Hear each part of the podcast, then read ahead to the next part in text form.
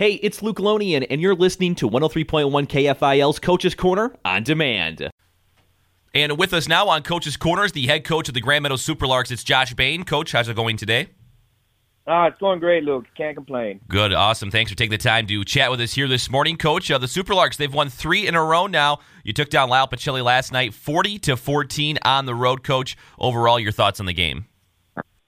Well, I tell you what, Lyle Lyle's a really good team this year compared to compared to the teams they've had in the past. Um, they were three and three coming into the game. They had a good win over Cedar Mountain earlier in the year, so this is going to be a really good test for us. And uh, I think our boys came out and executed our game plan, and we finally played uh, four quarters of football here instead of just kind of wait to play in the, the last quarter of the game.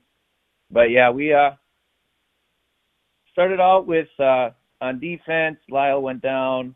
They scored or they didn't score, they turned the ball over, and then our first play on offense, we turned the ball over. We got Jace Kraft trying to run a jet sweep, and you know plays you practice all uh, all week. Um, we just muffed the ball, even though he's got a cast on. He just, I don't know that the moment, you know, something we execute all the time in practice, but we just fumbled that. So then we gave them a short field on like the 22 or something. They went down and scored on their second possession, so they were up 6-0. But our boys, they rallied back.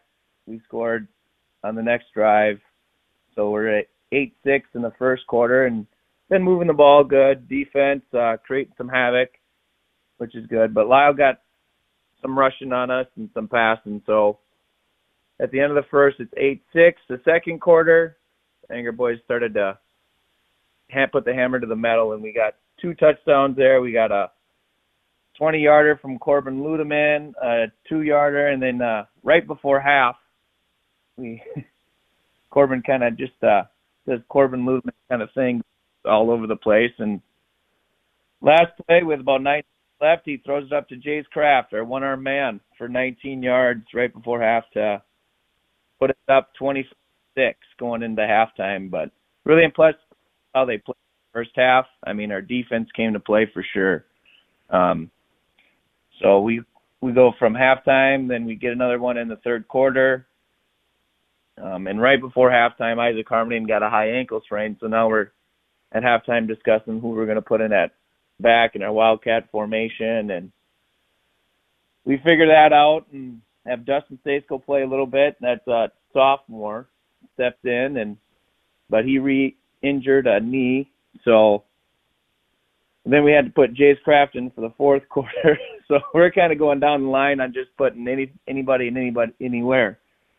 So it was a good game. The boys came out to play the whole four quarters, but I have to give it to it was a whole team effort, Luke. They uh our wide receivers were blocking, our line was blocking, our running backs were reading the hole. I mean, Corbin Ludeman finished the game with 22 carries, 170 yards, four touchdowns, and Isaac Harmon before he got hurt had seven carries for 121 yards.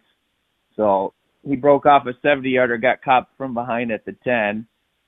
Uh, I thought he was going to score, but he didn't. And then we completed passes, believe it or not. We got four of them last night, four out of eight, so 50% with one touchdown. But and then we created four turnovers on defense as well, which is good to see. I like creating turnovers because it gives you more opportunities to score the point, score score the ball. So we had three picks. Connor Munson had two. Jace Kraft had one, and then we also had a fumble recovery that uh, Jace Kraft was able to recover. So and we're putting her together here at the end of the year, which is good to see. And uh, it was really good to see that we got some passing yards yeah, passing game kind of starting to find its rhythm here as you move into week eight next week against Kingsland, coach. Uh, but you mentioned a whole team effort. It sounds like you had guys moving not just from, you know, taking your tight ends and putting them at running back, but then filling that tight end hole. It's always, uh, you know, kind of a game of who's going where uh, once maybe you have a couple of injuries, but it seemed like you guys were able to weather that storm.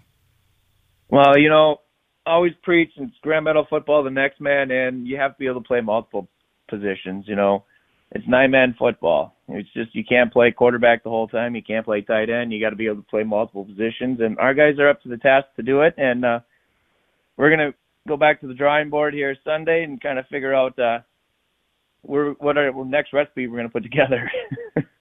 Uh, yeah, you got a short week too. You take on Kingsland next week. The Knights are going to be at home uh, when you battle the Knights. Coach, what do you expect to see from them? Well, I know uh, Chewy's got a good little squad right there. I know they'll be ready to play, and uh, they they got a good running back. I know that Colleen boy is kind of a big boy. He might be a handful for a couple of our boys. Um, but other than that, they're they're going to be ready to play. Um, it's going to be our parents' night on Wednesday, and obviously with a short week, the injuries don't get a rest a couple more days. But they'll be up. We got some tough kids, and hopefully we get uh, Kale Gilbert back. You know, we lost our starting quarterback last uh, last week against Southland, so hopefully we get him back here and um, can finally start putting the, the whole squad together here come playoff time.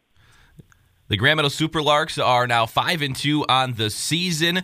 After that win over Lyle Pacelli, they topped them again last night, uh, forty to fourteen. They take on the Kingsland Knights on Wednesday night to wrap up their regular season. Josh Bain with us, the head coach of the Grand Meadow Superlarks. As always, we appreciate your time. Thank you so much, and good luck next week.